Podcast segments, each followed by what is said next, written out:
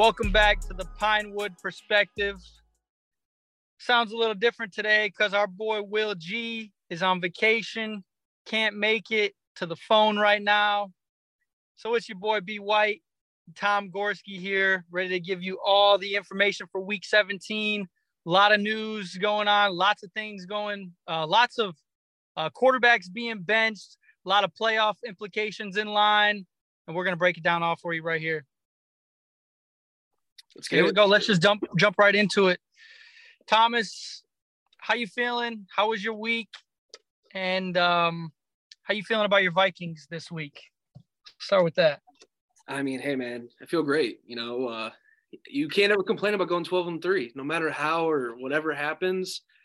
12 and 3 is still 12 and 3. So yeah, I mean, I'm more than happy. You know, life could be worse. You could be like a Bears fan or Packers fan, you know, however you were dropped as a child at birth, whichever way that goes.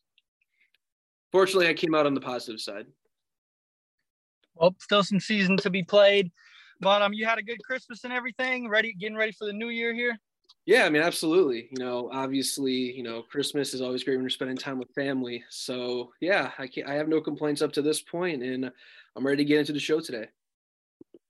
Yeah, me, me as well. Um, Christmas was good a little bit more relaxed than usual. I feel like I don't know if um that's just my first Christmas post college or what. Definitely felt a little different, but yeah, all in all, good vibes. Glad to see the family.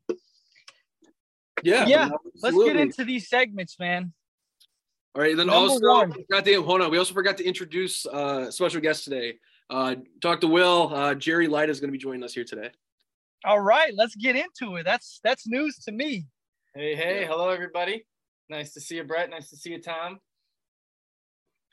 Yeah, Jerry, this is the first time Jerry's hopped on the show, so not sure who he's a fan of or where his bias will kick into play, but I have a feeling we'll we'll be able to figure out on this show. So stay keep uh stay tuned, guys. Stay tuned.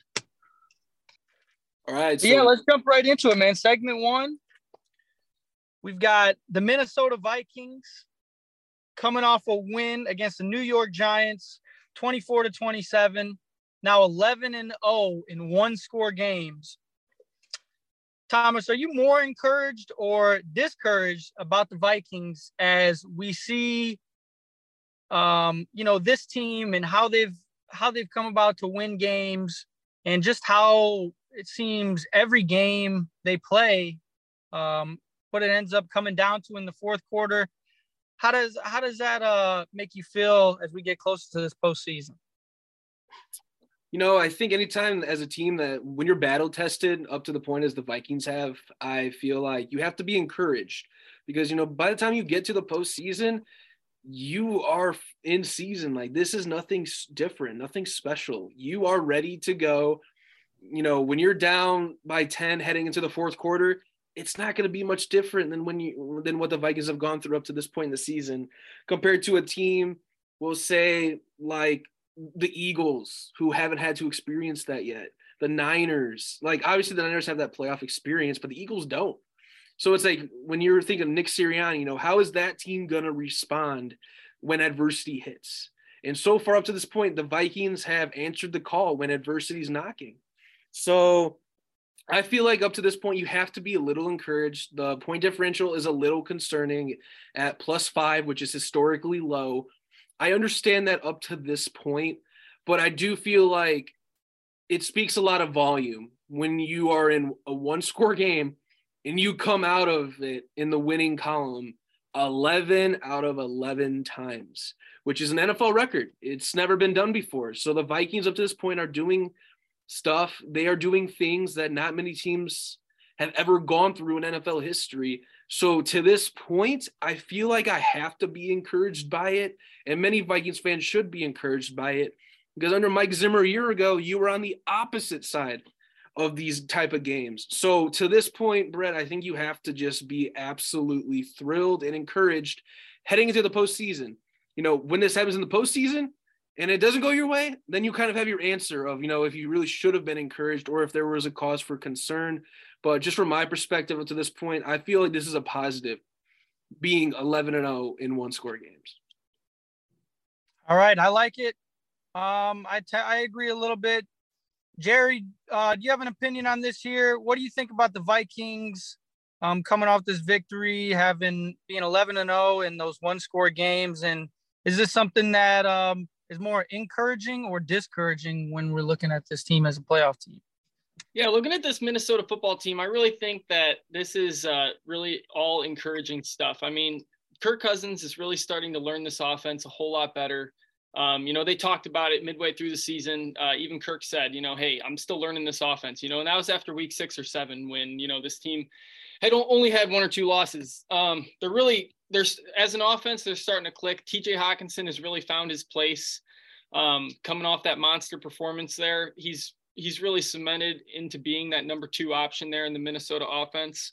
Um, as Thielen kind of ages out, he's he's definitely taken that step forward. I think as a whole, this Minnesota team is very exciting moving moving into the playoffs here. Obviously, that defense has a lot of questions, but anytime you have a team that can go down and put points on the board with 30 seconds to go at the end of a game, that's always an encouraging sign. So that's that's really where I stand on the Vikings right now.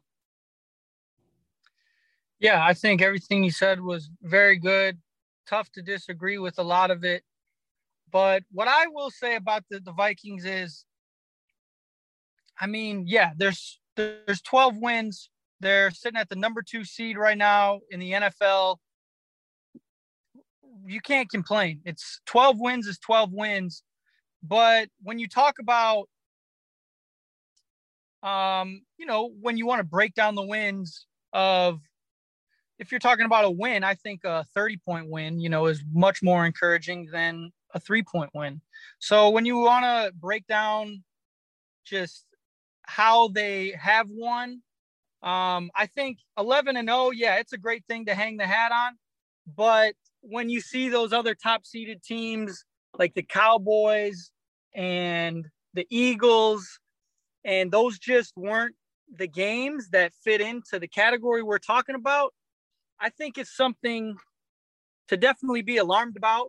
But this is the same conversation we've had every week. You know, we say, "Oh, um, being in these one-score games is not a good thing." You know, it's it's eventually not going to work out for them, or they're going to be on that the opposite side of it. But here we are at week 17, and it's the same narrative, and it's still a segment, and we might be talking about this all the way until the Super Bowl, or it might be a narrative that's over in the wild card round. So I think um, yeah, there's nothing discouraging about being 12 and three, but if you do um, want to get into the details of the wins, I mean, I think it's, of course, it's much better to win, you know, large than small, um, because the the room for error is that much larger. I guess so. Since I'm a little new to the conversation, I know you said you guys have talked about this for a few weeks. I, would like to ask you, Brett. So, do you think uh, Dallas Cowboys, um, you know, blowout victory over an Indianapolis Colts team coached by, you know, a, a, former a former center with virtually no head coaching experience, you know, is really more impressive than, you know, a, a, a one score victory against a Buffalo Bills team. Do you like is that is that something that you consider to be, you know, more impressive for Dallas to beat up on an Indianapolis Colts team compared to, you know, Minnesota beating a team like the Buffalo Bills? Um, what are you you asking me here if I think the Cowboys win well, I'm asking, So, yeah, a couple. You you made a comment that you think a, a thirty point blowout is a, a much more you know impactful. Oh right. Compared yeah, to, no, we're a, talking a, about a one score game. So I'm just right. saying, yeah, like the team. If you really look at the teams that Dallas and Philadelphia, you know, San Francisco have gone in and blown out. You know, these aren't teams that are competing for you know a Super Bowl. And you know, the Vikings have come out and won a lot of one-score games against a lot of playoff teams. You know, I mean, even the even the New York Giants right now are uh, poised to be right, a, a wild card team. You know, so I think a lot of these one-score victories may hold a lot a lot uh, a lot higher value than you know maybe a blowout of a team like Indianapolis. Right, and I see what you're saying, and I totally agree. But where I was going with that more is, um, not not beating I was meaning that same team, you know, like it would be more encouraging if the Vikings had beat these playoff teams by more than one score rather than not comparing them to other playoff teams beating other teams by you know not not comparing the fact that oh well the cowboys blew the colts out and the vikings didn't. Although you know that is something that is something to to point out but i don't think yeah the cowboys winning i mean the cowboys blowing out the colts is nowhere near as good as the vikings edging out a top tier playoff team i mean i think it's the expectation of i mean you're expected to blow those teams out you know the bad teams, but just evaluating it as the situation of one game. I mean, much you you'd be crazy to say you you'd much you wouldn't prefer beating a good team by 20 than by one score. Um, I think that just kind of when when games are close and you see the small margin of error, I think it's very fair to assume that a lot of things can go different if they were to play again. Does that make sense? Yeah, I mean, I, I, I think I, I understand the point you're trying to make. I guess I just disagree, just because I mean, at the end of the day, when you're when you're looking at when you're looking at the standings and you're going into the playoffs, you know, uh, point differential really has has no factor in you know what what teams are looking for. You know, at the end of the day, we're looking at wins and losses, and whichever teams um, come out on top are the ones that move forward. So it's, I mean, whatever way you take to grind out wins, I think, I think Minnesota had a tough schedule um, I think, and when you really look back at the teams that you know, Philadelphia, Dallas, San Francisco has gone in and blown out, they, I, I just, I don't see really any any victories that you know make me go, you know, that team's that team's so much better than Minnesota in the NFC. So coming out of the NFC right now, I think Minnesota's just as good as anybody, and I think they uh, they should be um, right up top there with Philadelphia. I think that's that's fair opinion to have fair opinion to have. But let's get into it. Segment two. I think we all saw this one coming. It was just um, based on when it was going to happen. Think I think it was fair to assume they would have given him the full season, but that's not the case here. Nathaniel Hackett out of the head coaching gig in Denver. Um, I believe what is it a four and eleven start? Yeah, yeah. Um, Nathaniel Hackett is off to one of the worst starts for a, for a first year head coach in Broncos history. Four and eleven, obviously not a great start, which I feel like we all saw this coming week one after he decided to not let Russell Wilson go for it on fourth and five, and instead they kicked a unlogical field goal that had very small chance of going in. But yeah, I mean, I feel like Brett, you saw this coming I saw this coming. Will Jerry? I mean, the whole world saw this coming. It was just a matter of when, not if. Yeah, I think the the real story here may be just the fact that the Broncos as a whole at this point are really dismantled as a team. You see a an incident on the sideline between Brett Rypien and the offensive line where guys are pushing and shoving. Latavius Murray has to step in the middle to uh, you know, kind of keep the peace there. I think really at the end of the day right now, Denver needs to bring somebody in to just get that team united. Obviously, Russell Wilson isn't going anywhere. His contract is he's stuck. They're stuck with him for at least the next two years, really. Um, so he's really going to have his pick of head coaches he wants to work with, and they just need to find somebody who can really come in and just try to bring unity to a squad that has has nothing right now. Yeah, you know, and I feel like a the big question is, you know, where do you go from here? And I feel like it's you need to bring a grown up into the room. You need to have a coach that brings a presence. You don't they can't bring in a first year head coach. Maybe aim for someone with familiarity with Russell Wilson and his strengths and weaknesses. It's no secret Wilson's lost a step.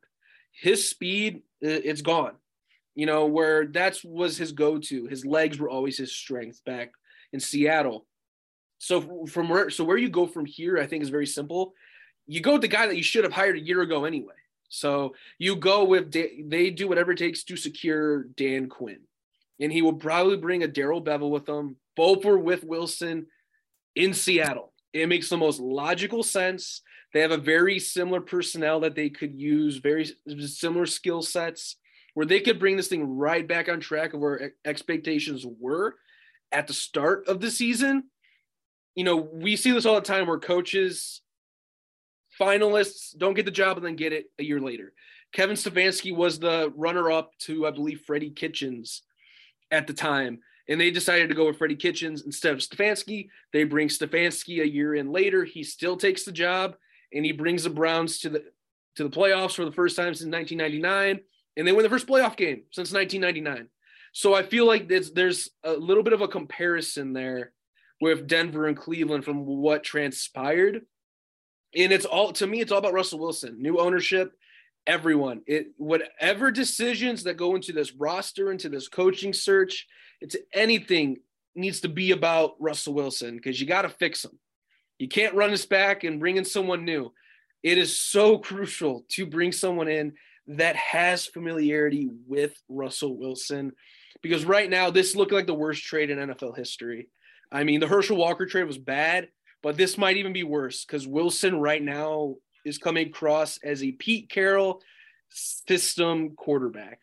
And you can't have that. New ownership is going to fire and clean house if they can't fix Russell Wilson. So George Paton is on thin ice right now. Um, he's gonna have to go back to the drawing board. And I feel like the very first stop has to be Dan Quinn. Yeah, I like I like that suggestion. Um, one of the key things I think here with Denver and what sucks for the whole coaching staff and Russell Wilson this year is as we've seen over the years, all the teams that were successful with Russell Wilson at the quarterback position, they had a great run game. Yep. Um, and even, you know, Chris Carson wasn't a big name, but when that team was good, Chris Carson was running very well. And then before that, Marshawn Lynch and and they got Javonte Williams, who before he got hurt last right season, and led the league in broken tackles. Like he could fill that role.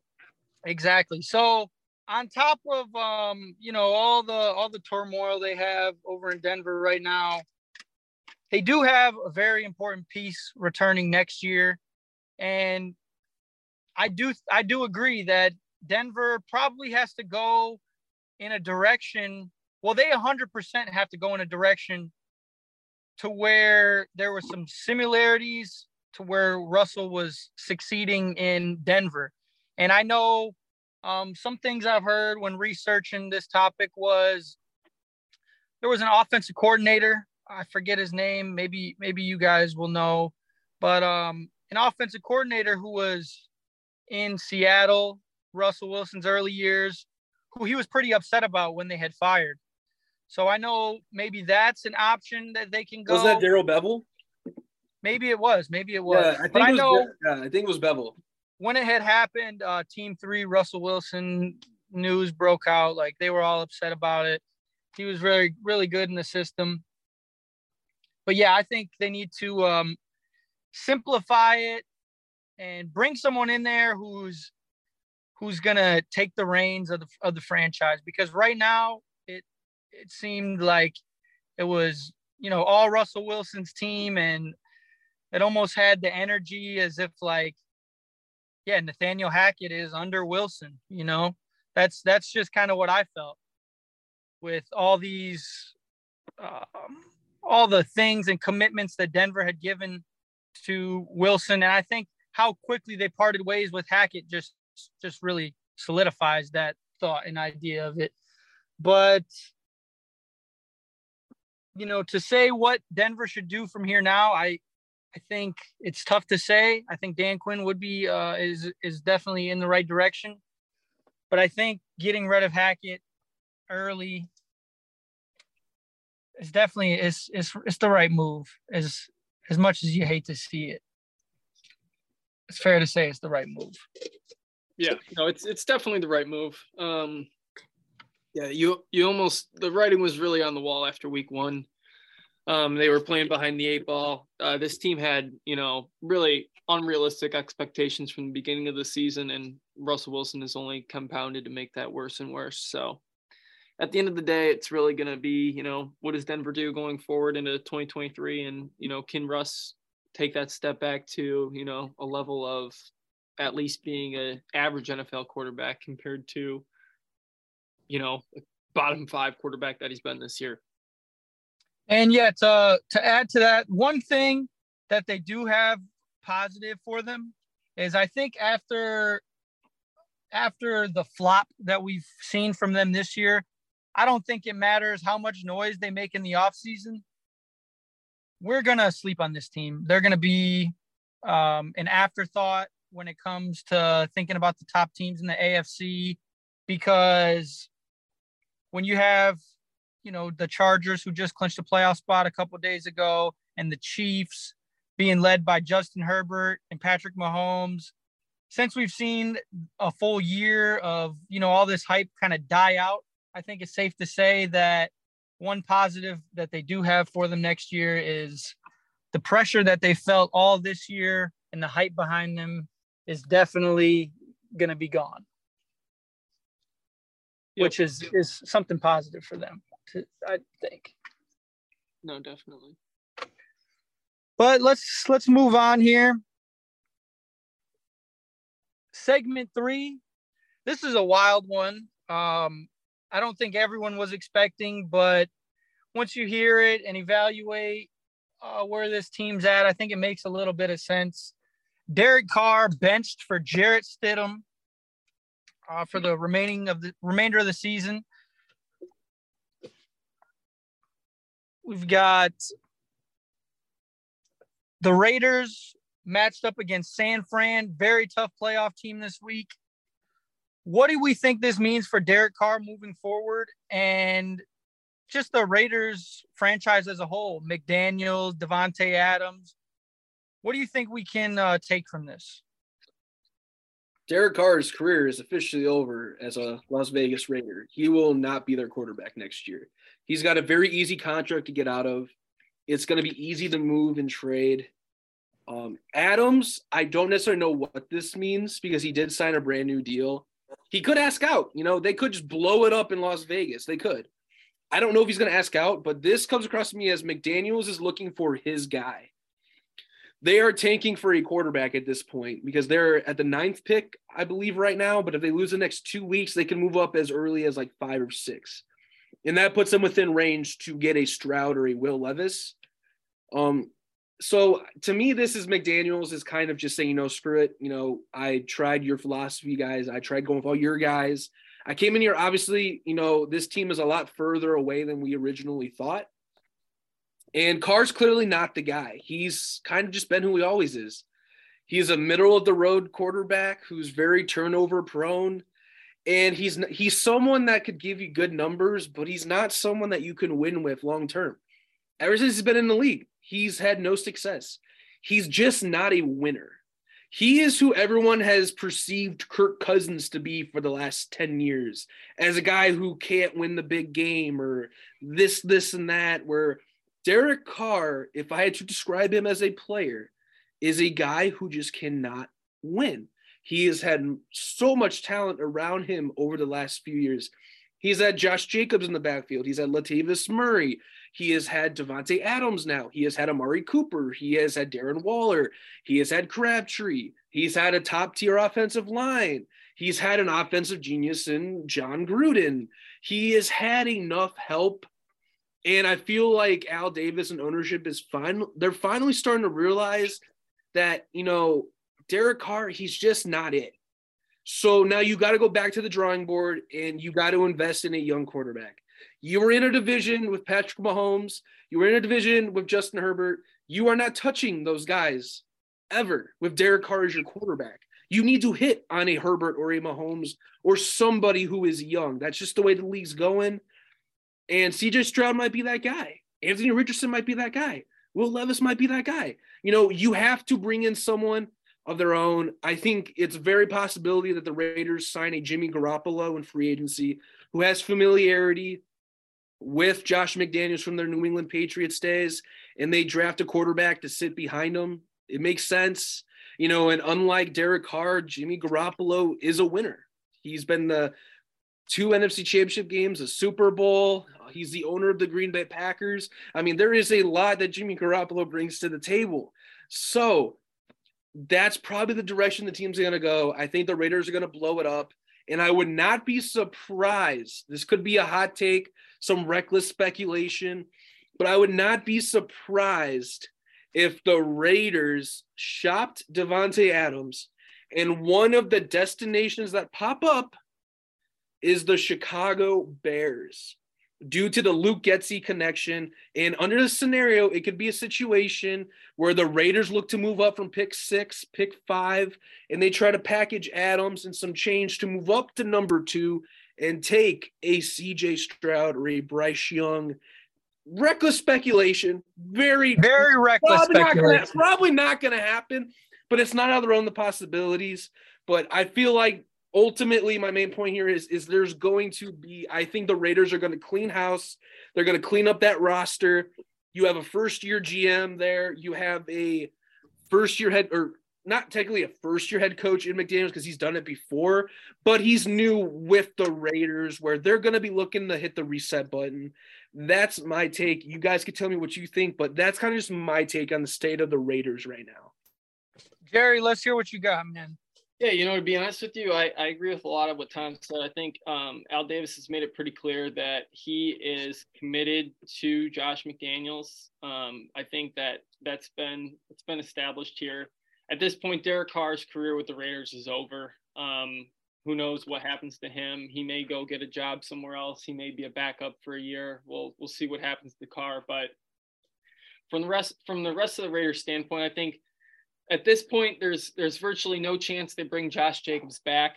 He's going to be moving on to another team. Zamir White's probably going to be the lead back for uh, for Vegas next year potentially, unless they bring decide to bring somebody else in to work along with him. Um, you know, right now in the quarterback room, they're, they're going to take a look at Jarrett Stidham here over the next couple weeks and evaluate, see if there's anything that any kind of potential there. But otherwise, yeah, like Tom said, they're probably going to look to the draft and see, you know see if they can hopefully find that next young guy that can, you know, take this franchise to a place that Derek Carr was, you know, never able to do. You know, you you watch Derek Carr on a week to week basis and you see, you know, a quarterback who's been in the league for nine years and still makes fundamental errors in the pocket. You know, he he doesn't read a defense very well. He do, he doesn't see a pass rush very clearly. Um, you know, he's he's established that he's, you know, he's not a guy who can take a team to the next level without, you know, elite talent around him. So that's that's the reason they're really choosing to move off of him. I think there's a very good chance that Davante Adams forces his way out of Vegas. Um, obviously, he was pretty clear about wanting to go and play with Derek Carr. Uh, that was his one of his best friends at Fresno State. You know, so it, that was you know one of the biggest reasons he wanted to go there. And now that Carr is not going to be there, I don't think he's going to want to stick around with a young quarterback and uh, you know a developing team that doesn't really have any playoff hopes. Um, you know, he's you know, tailing off in the prime of his career, and I think he wants a chance to go win a win a Super Bowl. So I think he's going to try to force his way out, and I I think Vegas is probably going to let him go, and they're gonna they're gonna just really clean house and you know try to try to rebuild what has become a a really horrible situation there in Vegas. What's your take on it, Brett? Yeah, very tough to say. Um, from what we've seen right now, you know, how bad the Raiders were this season, Derek Carr getting benched. It's tough to not have the opinion that Derek Carr's done. But it's done when there. You bring in when you bring in the fact that they just brought in arguably one of the greatest receivers in the NFL right now, who has that connection with them from college. And I think it's fair to say that Derek Carr was solely the reason why Davante Adams chose uh, the Raiders. So just knowing all that makes me pump the brakes on the fact that Derek Carr's gone. But it's really tough to, well, to say with that quarterback. What's, what's, the that? point of bench? What's the point of benching him if his career's not, you know, there isn't in question. Yeah, the only thing, the only reason I could see where you're coming from, Brett, if if the guy behind him wasn't Jarrett Stidham, you know, if if we're talking about a, a, a rookie quarterback or a second year quarterback, you know, who hasn't really gotten a look in the NFL, then you know maybe maybe I could understand your point a little bit. But knowing that the backup is Jarrett Stidham, and knowing that's the guy they're turning to really just seems to be a pretty pretty clear sign that they're moving off a Carr. It's a clear tank job then, which the league would have to investigate at that point. If you're just benching Carr to bench Carr, you're obviously benching him because you don't want him to get hurt because you're going to trade him. You know, you're going to trade Derek Carr, and Der- there is a very good possibility Derek Carr is a Indianapolis Colt, a Washington Commander, or hell, even a New York Jet. You know, and, and you know another reckless speculation. There's there's a potential that they trade Carr and Adams together. Yeah, that's what I was thinking. You know, they just get a massive. They, they may get packaged together to a team like like Indianapolis, you know, and just get sent back, you know, the world in draft picks. So there's a lot of a lot of possibilities for this team. Man, I mean, we me not so much, but you guys just got done blasting Derek Carr. I mean, what? Nothing what I said wasn't factual though. That that's the what, thing. So if hypothetically speaking, if if they do um were to get shipped off somewhere, I mean, is this some is this a package that you can see succeeding somewhere? I mean, somewhere like the Indianapolis Colts, like Jonathan Taylor, um, Derek Carr, Michael Pittman, if he's not part of the deal, and Davante Adams. I mean, that sounds like a decent core now, right? Yeah, I mean, there's no players that would go back in the deal. I mean, if anything happens, I mean, you're looking if those guys are packaged together. I mean, if you're the Colts hypothetically, you're looking at the seventh overall pick. You're looking at a first next year. You're probably looking at a second next year. Maybe you package something, maybe like a young young player, like like an Alec Pierce, maybe goes back in the deal or you know that's probably what's going to happen. I mean, I would be shocked if they packaged both because I think feel like they could get packaged for better value separately, like Adams somewhere else, Carr to the like Jets or someone, or you know, hell, maybe even if Adams goes to the Jets, you know, Elijah Moore's not happy there. Maybe Elijah Moore gets dealt to the Raiders. You know, there's a lot of possibilities that could happen. And they have a first year GM who came from the New England Patriots organization. You know, we don't know what he's going to do or what's going to happen. I think they're going to try to work it out with Adams because you want a young quarterback to have someone like a Davante Adams. Like if you draft CJ Stroud, you know, you're, you're not going to want him throwing to Hunter Renfrow and Mack Hollins. You know, you're not going to want that. You're going to want him having a guy like Davante Adams who can take him under his wing, show him where the ball placement needs to be. I mean, Adams has been with one of the best. He's been with Rodgers. He he's now been with Derek Carr for a year clearly a, a very downgrade of a quarterback right there.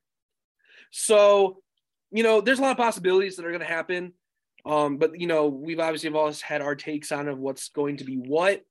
Um, so yeah, I mean, we at this point it's just wait and see. But this is just an early indication of what seems like a blow up of a roster with the Raiders.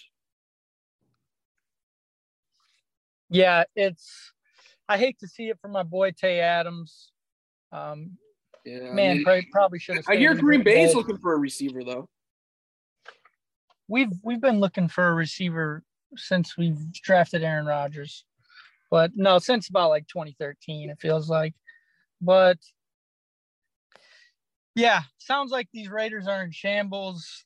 Um, hope to hear more news coming out, especially you know, once the regular season ends, I feel like that's when a lot of a lot of information and plans start coming out to the media, things like that. So we'll get more more information on that story as we get along here. But next segment is one of my favorites, as you know, over the last couple weeks. The New York Jets have benched Zach Wilson again, and you know, there's stuff going on. His mom on social media talking about the toxic fan base. We all remember Zach Wilson's post game interview saying he did not let the team down. Um, although I will note his his last post game interview, he he seemed to take a little bit more blame for things, which is something you love to see young guys learning. But Zach Wilson benched again. Mike White's coming in to start against Seattle to try to save the Jets season. Zach Wilson has produced the lowest yards per lowest total offense um, per game this season. He's only in his second year. He was the number two overall pick. Is Zach Wilson done in New York? is he a journeyman quarterback? What's the scoop? Tell me about Zach Wilson. Tell me about what you think his future is going to be. And also, let's hear about what the Jets are going to do these next two weeks. All right. So I think, first of all, I think that really, I mean, I don't think Zach Wilson really ever earned the starting job back. I think, you know, Mike White was injured for these past two weeks, and I think he's just coming right back into his role. Really, I think Wilson just kind of stepped in. But um, I, the way it looks from every, from the media outlet in New York, it looks like Zach Wilson's done with the Jets. Um, they're not happy with him, obviously. Now, for for what his NFL future holds, uh, personally, I think it holds, you know, maybe a lot of backup jobs. He may be a spot starter here and there, but truthfully, I don't think he's ever going to amount to being a quality starter in the NFL. He's just he's proven to just you know he's obviously got a talented arm, but his ability to read a defense is just. I mean, it's it, it's it, he struggled at the college level and he struggled at the NFL level. He he doesn't see things well. He panics in the pocket. He struggles to make simple throws. Um, you know, there's screen passes that he's missing by five yards. Uh, the guy really, he's he's enabled the jet. He's he's made the jet. He's held them back. Really, I mean, they have a very talented young core around him, and he hasn't been able to do anything with it. Um, you get a guy like Mike White, who you know really hasn't hasn't shown that he's anything spectacular, but you know he can make the simple throws.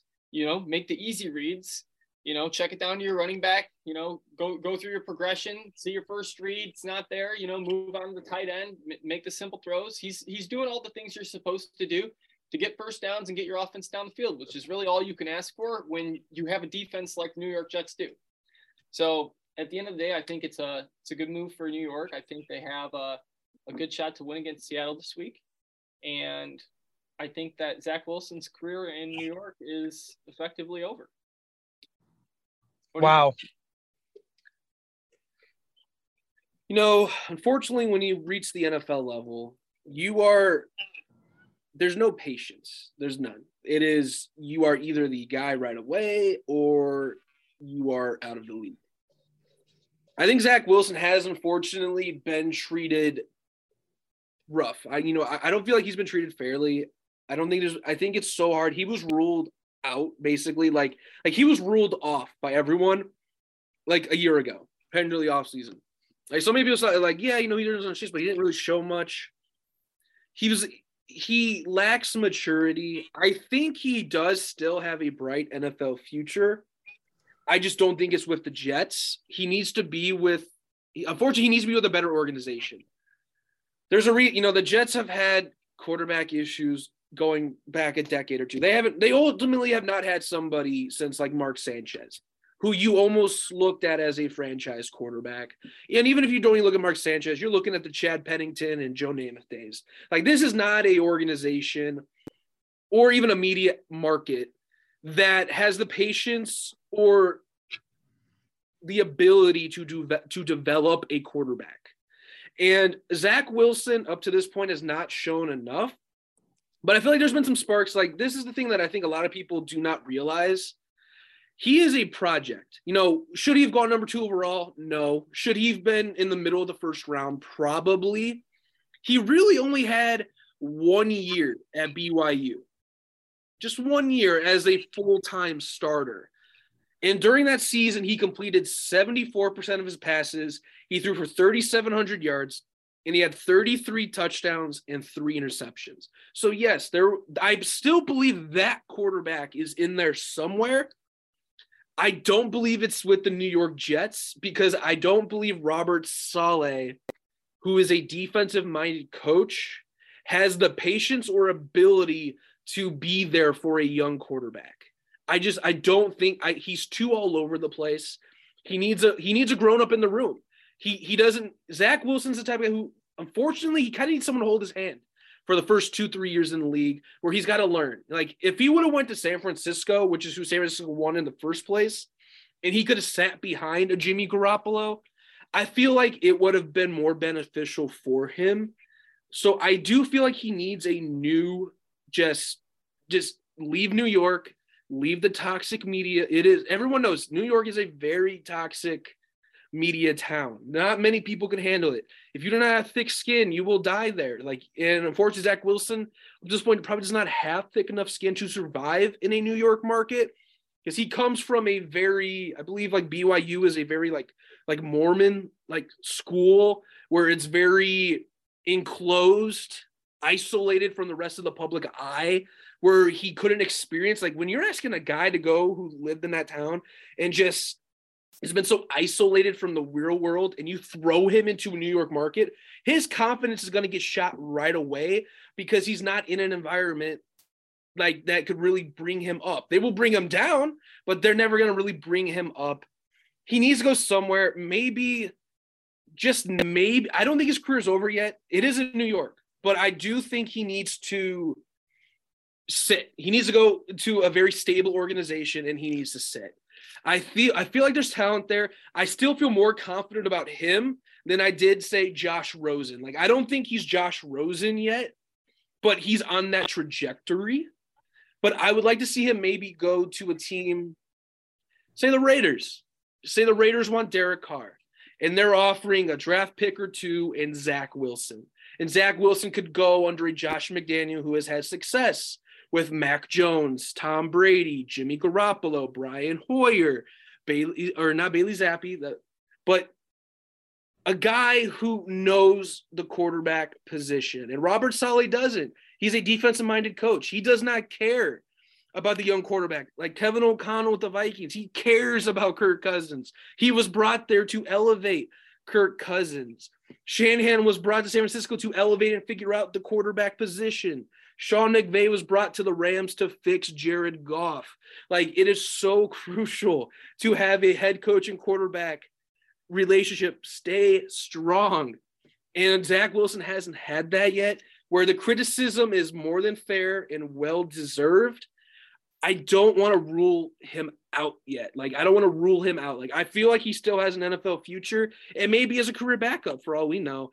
But I think he's at least earned himself another chance. It just needs to be with a different organization. There's just still a lot of raw talent that you can work with from a coaching standpoint. It just might take some time. This guy was always a project. He just made one impressive pro at his at his pro day that made everyone go nuts. And sometimes the it's just it, it's a little bit of a fluke almost. Like he needs, he is a project. I don't know why enough people didn't say this originally, but to me, he was always a project. And we'll see what his future holds. But right now, it is unfortunately not looking great. There was uh there was another player that had one started one year of college, blew up, drafted number two overall. Do you know who I'm talking about? As a as a Bears fan, I do. Mitchell Trubisky. But yeah, that that came to my mind during this conversation. But you know, taking everything into account, I think Zach Wilson is done. Um, and done when I mean court. done, I don't know if he's done in the league though. Right. When I mean done, I mean the I mean my opinion of him hitting the potential of who we thought he was going to be when he's drafted number two overall.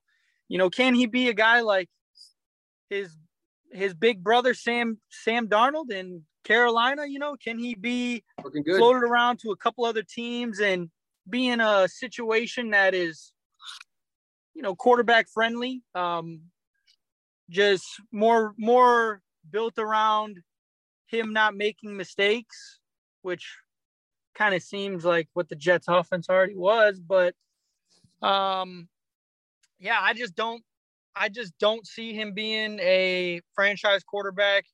And I hate to see it because like you said, he can he can make the throws mobile. Just turn on his BYU tape. It's there. I mean, it is. You know, everyone sees these big things that are huge, huge attributes um, when it comes to the NFL level. But the thing that he's lacking is all the sim- the simple stuff, the the quick drops, the quick releases, the decision making, um, moving from your first read to your second one to your check down. Um, he's those are all the things that he hasn't picked up. as quickly as other franchise guys have within their first year and a half. And that's that's very crucial to not only um you know your the opportunities you're given because obviously when you see that pro, when you see large uh, jumps of progression from start from being a rookie to completing year one or to even a year and a half, that's where you're given a little bit longer of a leash. But for him not to have that, it's a big killer uh, for confidence as a quarterback. And, you know, everything up to this point, putting myself in his shoes has got to be detrimental to his confidence. And with the quarterback position being so based upon where you are at between the years.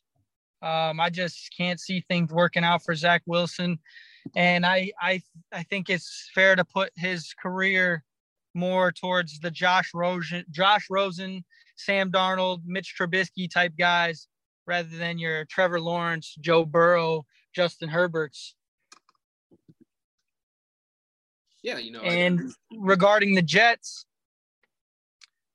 well, where do we think Wilson could go? Like, we don't think he's just going to be cut and never signed again. Someone's going to take a chance on him and they're going to trade him. They they won't release him because they would lose money. Like he's got like I think he's got like a 6 million dollar cap hit, but they'd have to eat like 9 million to release him or something. So he's going to be traded. He may need to be Brock Osweiler where you attach a pick with him, but who do we think could take a chance on Zach Wilson. Someone's going to. He's too physic. He, he's too physically talented as a thrower of the football to not get another chance.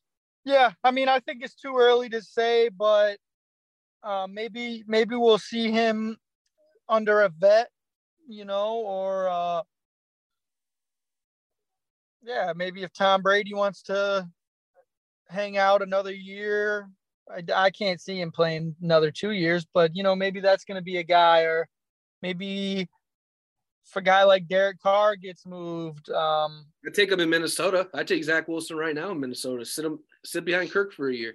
Oh, that'd be yeah. That, I'm sure Minnesota I mean, would love that. He needs to go somewhere like that where he needs to sit um, behind a, a, legitimate veteran. yeah, because I mean, yeah, you think when you think about he the quarterbacks.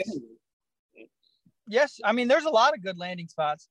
But one thing that kind of ties to what we're talking about here is you just think about how good Jordan Love has gotten it. You know, and that's that this is this ties to a totally another conversation, but that's why I think Jordan Love, um, there was some hype about it, but I don't think there's any chance Jordan Love requests a trade. Um, I think if Green Bay wants to trade him, it'll be because they think that it's the best for the team. If they but, can net a second or if they can net a second or third, I feel like they would. I don't think Green Bay would pull the trigger on that. I don't Maybe think Green Bay would pull the trigger on that. I, I think it would take. I think it would take second. a first round pick for them. No one's for them to do it. First round pick for Jordan Love. I don't even think anyone's stupid enough to trade a second yeah. round for Jordan Love. Well, I mean, look, you have your opinions, but what I'm saying is, when you see, like, yeah, when we're talking about a guy like Zach Wilson right now, and then you a guy like Sam Darnold, and then you've seen um they're usually better what, what players have said, like, oh, I feel like they were too rushed into it. Or you see where Zach Wilson is off, where the game just seems too fast for him. It's his timing. And when we saw Jordan Love in preseason and even in his first year, these were all things that we were thinking, you know, um, all things that I was thinking as a Packer fan.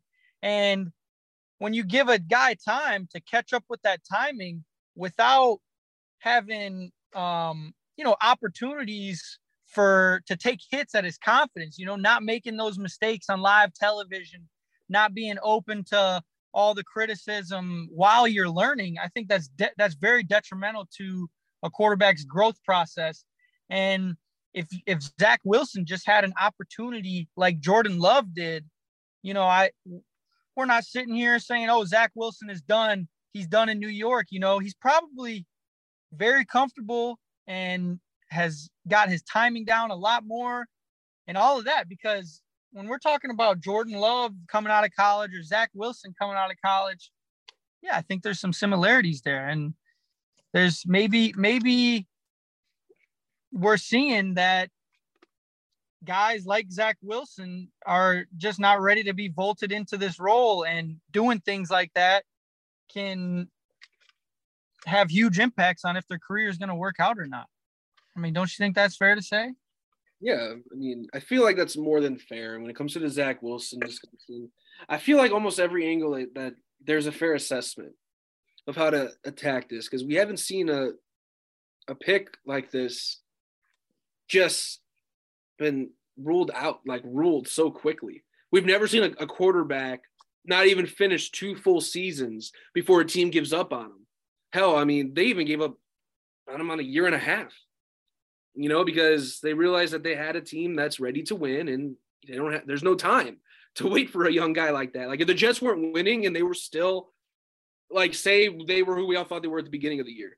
I feel like there'd be a little bit more of a window. Then there'd be a little more patience for Zach Wilson. But now that it's actually like you're that you have a really good roster, and truthfully, the quarterback is the only thing you know holding you back. It becomes more obvious that you need to move off of. So that's just where my thing is, where I think it becomes a little unfair, but it is fair in a way that when you have a team that's ready to compete, like you you move off the young guy. You know, you don't build around him. You're now looking for a quarterback. Like you're looking for a Jimmy Garoppolo, a Derek Carr to come in, and then boom, you are a 11, 12 win football team. That's a team that could make a run where you don't have the patience to wait for a Zach Wilson right now. And that's kind of the state of the Jets, I feel like right now, where they're not in position anymore to wait for a quarterback. They need to go get a guy. And I mean, it sucks for Zach Wilson, but that's just the reality of the league. That it all depends on the state of your team. Like if the Jets were a two, three team right now, there would still be some kind of lenience with Zach Wilson. But the fact that if you just took Zach Wilson out and you put in someone of Jimmy Garoppolo's caliber, this is a 12 win football team, and they're probably pushing the Bills for the division right now. But again, that's just unfortunately not what it is. And, you know, we'll just kind of just wait and see what happens as we head into the offseason. 12 win football team, huh? I think if they had someone of Jimmy Garoppolo or Derek Carr's caliber with this offensive skill set and that defense, it you don't you need a game manager ultimately. Yeah, I I'd agree. I I don't you know pinpointing the exact wins is different, but I think they'd be a playoff team, and especially losing Breece Hall.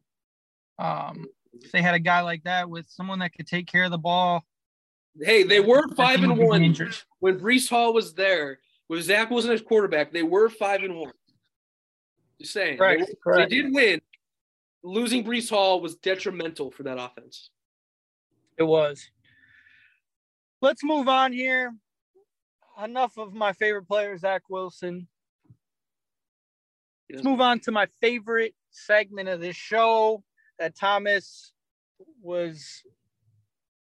Um, I'm so happy that he wrote up for us here, and that is the Green Bay Packers and the NFC playoff picture.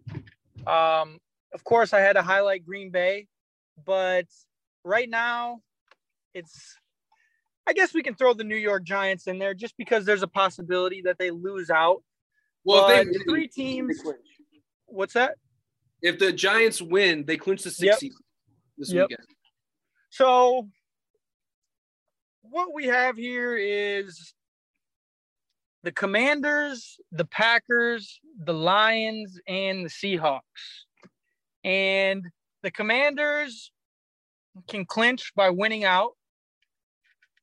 Um, you know, I'm not a Lions fan, so I don't know their exact avenue of getting. They just have to win. I think they have to I win think, one, and Green Bay has to lose one. Either way, that game might come down to Week 18.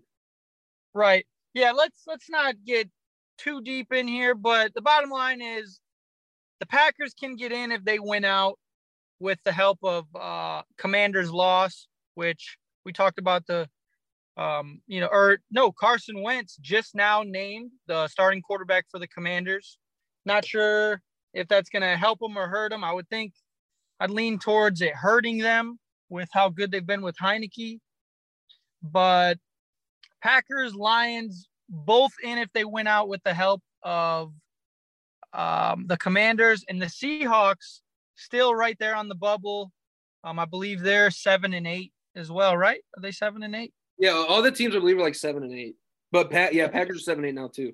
So it's four wide coming around the corner. Um, I know what I think is going to happen. Thomas with the sixth and the seventh spot.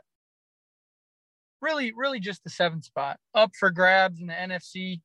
What, what do you think is going to play out here? Yeah, I mean, I think. And what do you think about the uh, the Commanders news as well? Well, I mean, I think Carson Wentz never should have been benched in the first place. I mean, T- Taylor Heinicke's a cute story, but he's a career backup. But everyone knows it. Um, the, I think the Giants are going to wrap up the six seed today. I or not today, but this week. They'll beat the Colts. They're favored by six right now. So ultimately, what's going to happen is is it the Packers or the Commanders? Packers went out, or and they'll need the Commanders to lose one out of their last two games. I think the Packers are actually in prime position right now to go and sneak into the playoffs as that seventh seed, where they will play the 49ers. That is what will, that is what will happen. I do think the Vikings streak is probably going to come to an end because it's never easy going into Lambeau. The Vikings have been rumored to limit snaps on certain players, so they might not have everyone play all the snaps, but they're still going to try.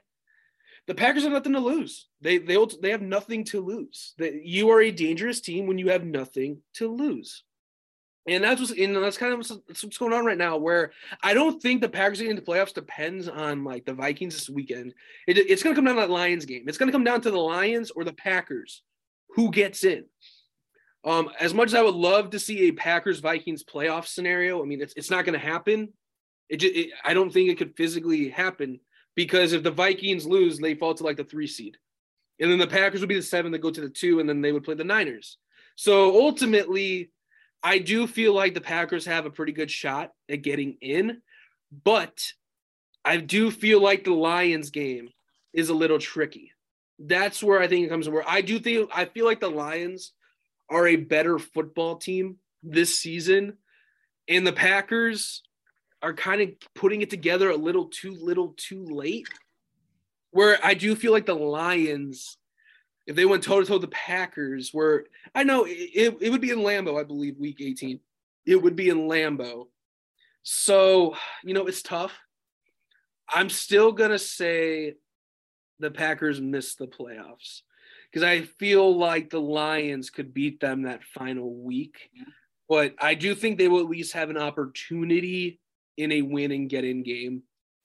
You know, obviously the, the Browns could beat Washington this weekend. It's very possible, but I'm still gonna say Washington wins this weekend. But I feel like Washington could drop a game, uh, week 18, where if I see who they play, Cowboys, the Cowboys, where the Cowboys are, but the Cowboys could rest their starters for all we know, because the Cowboys could be locked in. That's another possibility that, unfortunately, as a Packers fan, you could could be waiting on. Is Mike McCarthy gonna gonna rest his starters to let in a division rival though? honestly, I feel like he cares more about the, the safety of his team. You're locked in. Why play anyone? You're not going to be playing the Commanders first round. So it's not like you're letting them in and then boom, you're playing them right away. It's more so like, hey, if we play them, we play them when the time comes. Well, there's a there, there are chances that if the you would need I believe no, I, they'd be on the road. Cowboys would be the four seed. They wouldn't even host the Commanders at all unless they got to what the NFC Championship game. No, but I'm saying that the Cowboys will be in control of the fact that, I mean, there's a really good chance that the Cowboys can keep the Commanders out of the playoffs. Is what I'm well, saying. Well, yeah, and I don't think they necessarily care. I don't think they would because they don't play them. They they're going to prioritize resting their starters so they're good to go a week later when they play Tampa Bay or Carolina. And you know, I'm going to bring a third opinion into this because I think that you can really, I think you can take Washington out of the equation. I mean, teams so this season, teams playing the week following they just played San Francisco are 1 in 14 this year. San Francisco beats up on teams. So I think Washington is going to lose to Cleveland this week. I think Washington has a chance to lose to Dallas next week. But I don't think any of that matters because I think the Packers are going to lose to the Vikings this week. And I think the Detroit Lions are going to take that seventh seed in the NFC. Uh, the Lions are really one of the hottest teams in the NFL right now. If you look at what they've been able to accomplish in the second half of the season, Uh, Dan Campbell's really been able to bring this team together. Jared Goff has played fantastic here in the past few weeks. Uh, D'Andre Swift has finally started to get healthy. You got uh, Jameson Williams back, just as another deep threat option to stretch the field, along with DJ Chark and Amon-Ra St. Brown. I mean, really, right now, I think the Lions are playing really good, put together football, and I I think this is really just the tail end of Aaron Rodgers' career. I mean, if you really look at the Packers, they're they're a very disjointed unit. Um, you know, as much as they've put it together these past couple weeks to rally around and get a couple victories, I think it's you know been with the help of you know Tua Tagovailoa having a horrible second half, and I I just I really can't see this Packers team putting together back-to-back wins to get in the playoffs here. So to me, I think it's really going to be the New York Giants and the Detroit Lions grabbing those last two spots.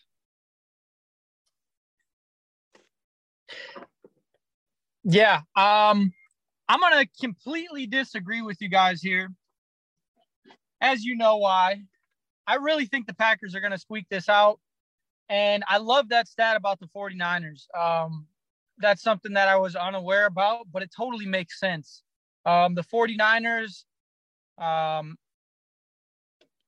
you know, as as we've as I've said on the show, outside of the quarterback position, because I think that is the most the position that hurts them the most. Purdy's been good, but you know, with a rookie there, I think it leaves the most the room for a lot of air, a lot of possibilities of air. But outside of that, the 49ers are probably one of the most complete teams in the NFL. And after getting beat by them, it can really take the life out of you, which that stat proves that they do.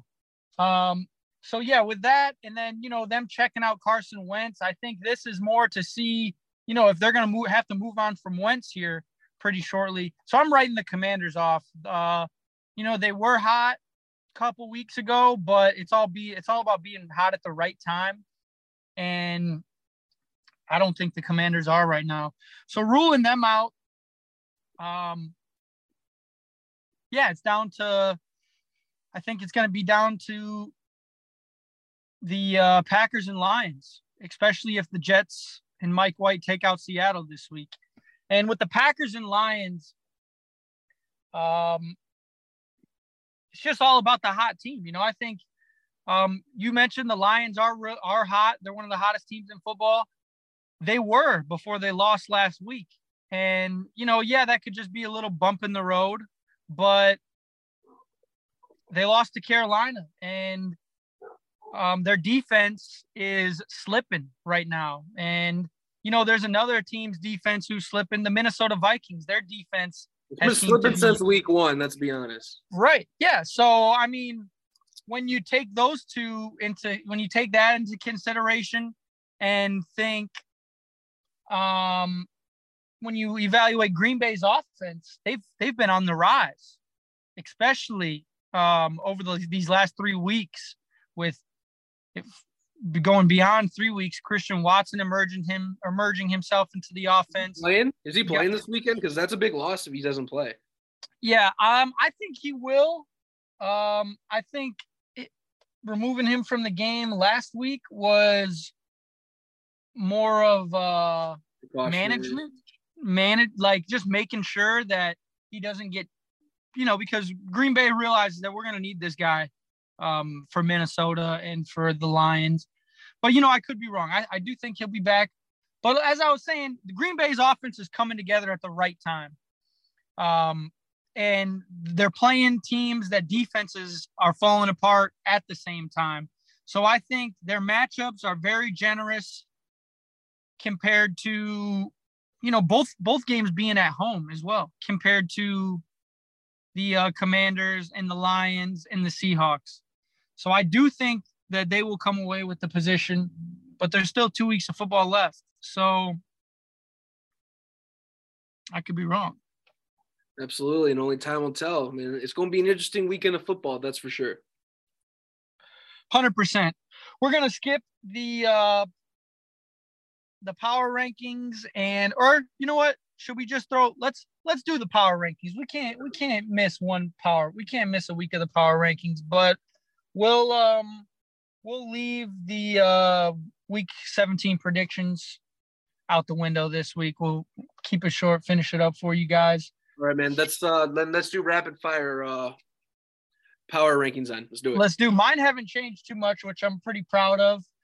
Um start with the NFC. NFC, I'm going with the Eagles at one still. I think um yeah, they did lose to the Cowboys, but it's without the MVP candidate and um I still have this team ahead of the 49ers just for the quarterback reason and for the home field advantage once it comes to the playoff times.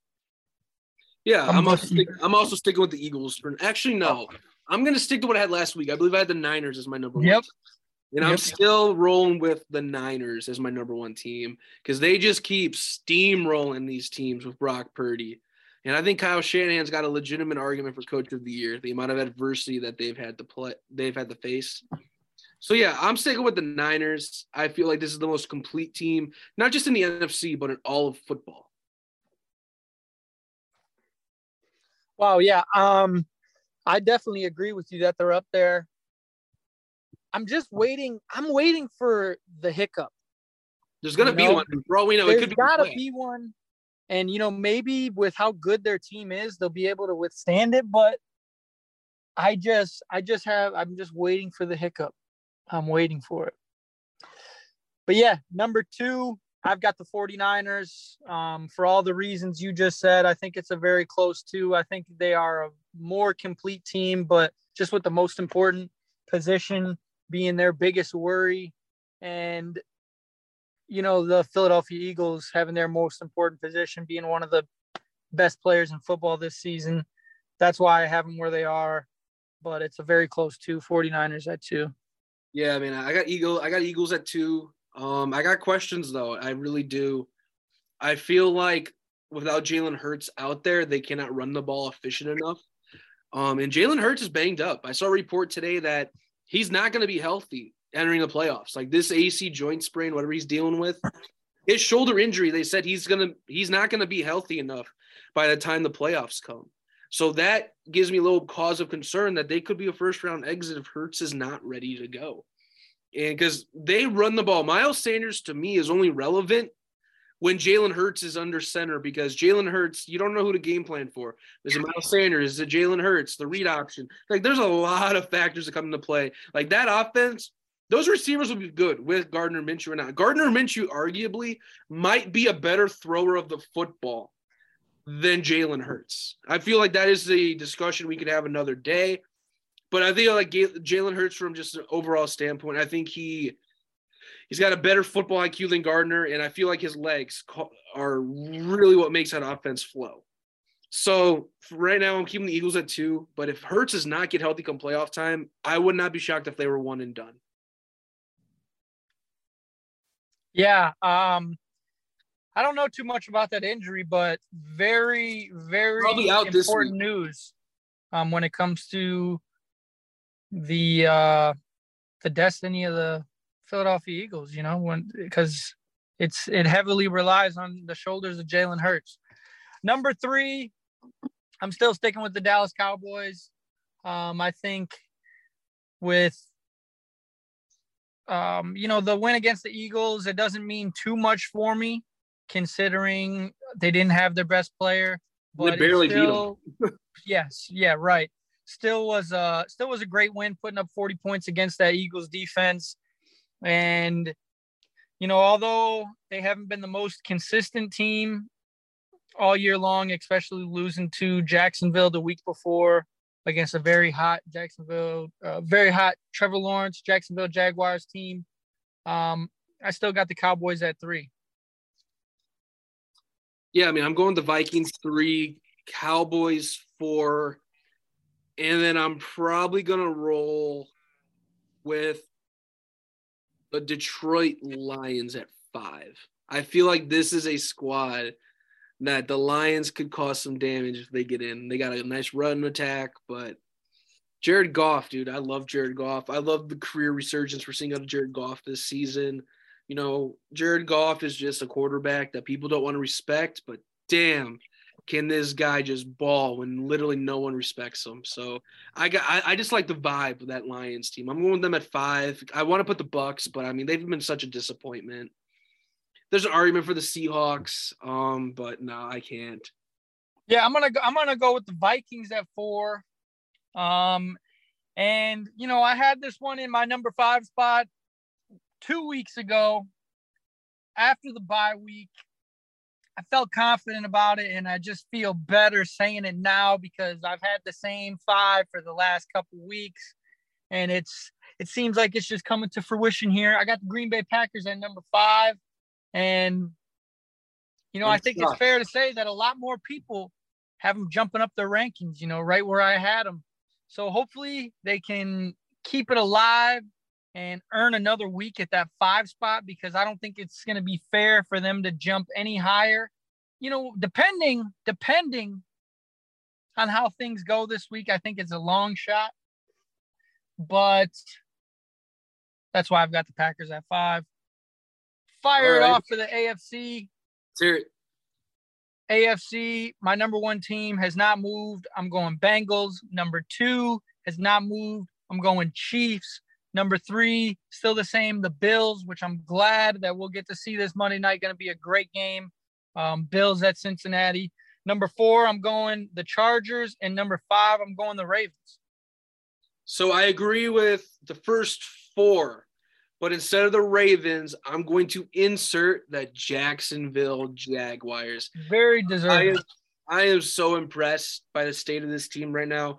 Like Doug Pederson was the right guy for a young quarterback. He interviewed with the Bears.